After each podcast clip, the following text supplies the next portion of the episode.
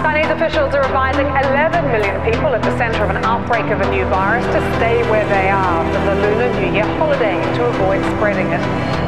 People in Wuhan have been asked not to leave the city and outsiders have been told to stay away.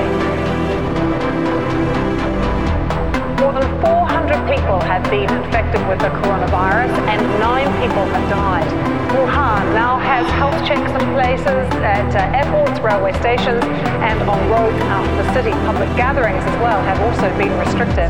The new virus has spread from Wuhan to several Chinese provinces, as well as the US, Thailand, South Korea, Japan, Taiwan, and we now have Hong Kong confirming its first case.